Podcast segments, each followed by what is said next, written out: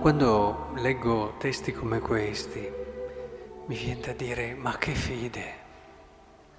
Eh, si parla dell'uomo interiore nella prima lettura. Dice, perché vi conceda, secondo la ricchezza della sua gloria, di essere potentemente rafforzati nell'uomo interiore, mediante il suo spirito. L'uomo interiore. Eh, è proprio questo quello che dobbiamo cercare di capire che è fondamentale nella nostra esistenza, far crescere l'uomo interiore. Cosa vuol dire far crescere l'uomo interiore?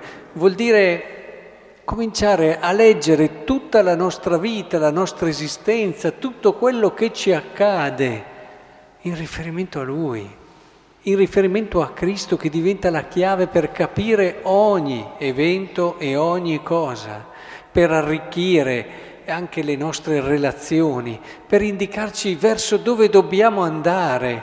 Lo sappiamo, sì, lo sappiamo, dobbiamo arrivare lì, siamo nati per arrivare a Cristo, ognuno di noi. Nonostante il mondo d'oggi cerchi di distrarci da tutte queste cose, riempiendo la nostra vita di tanti problemi, noi sappiamo che siamo nati per questo che il Cristo abiti per mezzo della fede nei vostri cuori.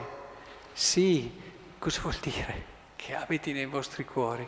Che non riusciamo a vedere nulla di tutto ciò che siamo, di tutto ciò che ci accade, slegato da Lui. Ci alziamo al mattino, dedichiamo il tempo alla preghiera, proprio perché la nostra giornata inizi così e sia orientata in questa direzione. Se non si prega al mattino, come si fa? Ma come si fa? Se non si dà il giusto tempo, è, è difficoltoso, si fa fatica, certo, ma come si fa se no?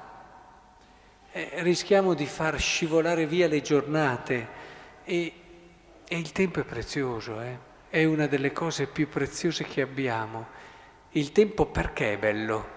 Eh, non so, quando c'è una persona che ama, il tempo acquista significato in riferimento alla persona amata e quindi il tempo diventa lungo perché magari non la rivedrò più per un po' di tempo, diventa anche quasi insopportabile il passare dei minuti, dei secondi quando so che la sto per incontrare e non desideravo altro. Il tempo Invece quando non c'è questo, scivola via e neppure ce ne accorgiamo. Passata una giornata e non abbiamo neanche dato senso e significato come dovremmo. E, ed è bello perché il tempo, in riferimento a Cristo, acquista un significato tutto particolare. Il tempo che ci ha, che ci ha separati da questa messa.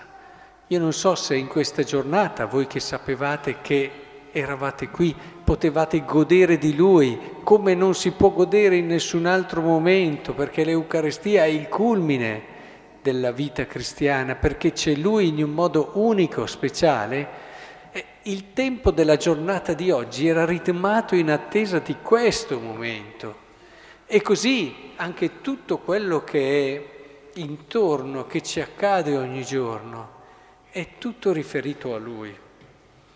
E continua, dice, cosa vuol dire quest'uomo interiore? Bene, che Cristo abiti e radicati, fondati nella carità, siate in grado di comprendere con tutti i santi quale sia l'ampiezza, la lunghezza, l'altezza, la profondità e di conoscere l'amore di Cristo che supera ogni conoscenza. Ma, ma vi rendete conto? Quest'uomo vive di Cristo. Quest'uomo non può vivere senza Cristo. Quest'uomo è in ogni istante, in ogni momento immerso in Lui. È, è questo che rende credibili.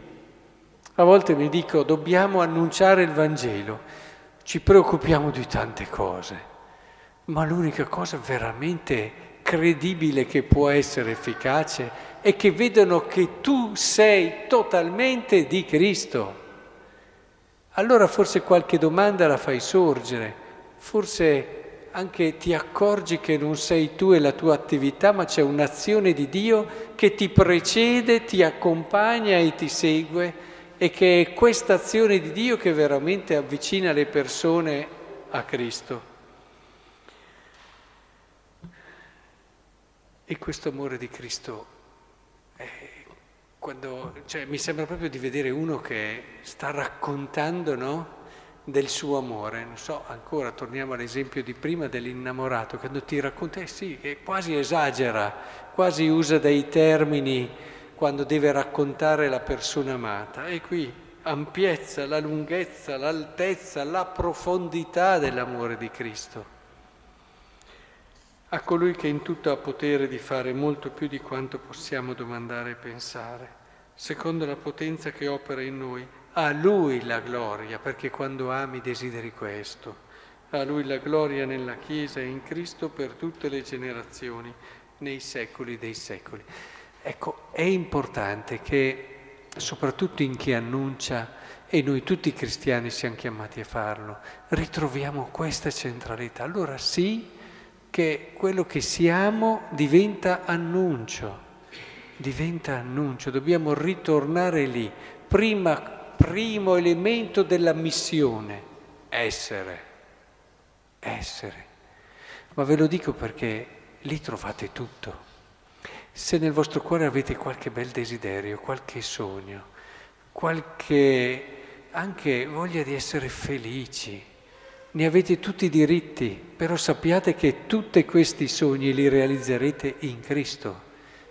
Solo in Cristo, attraverso di Lui, riscoprirete tutte le altre dimensioni e le vivrete nel modo migliore.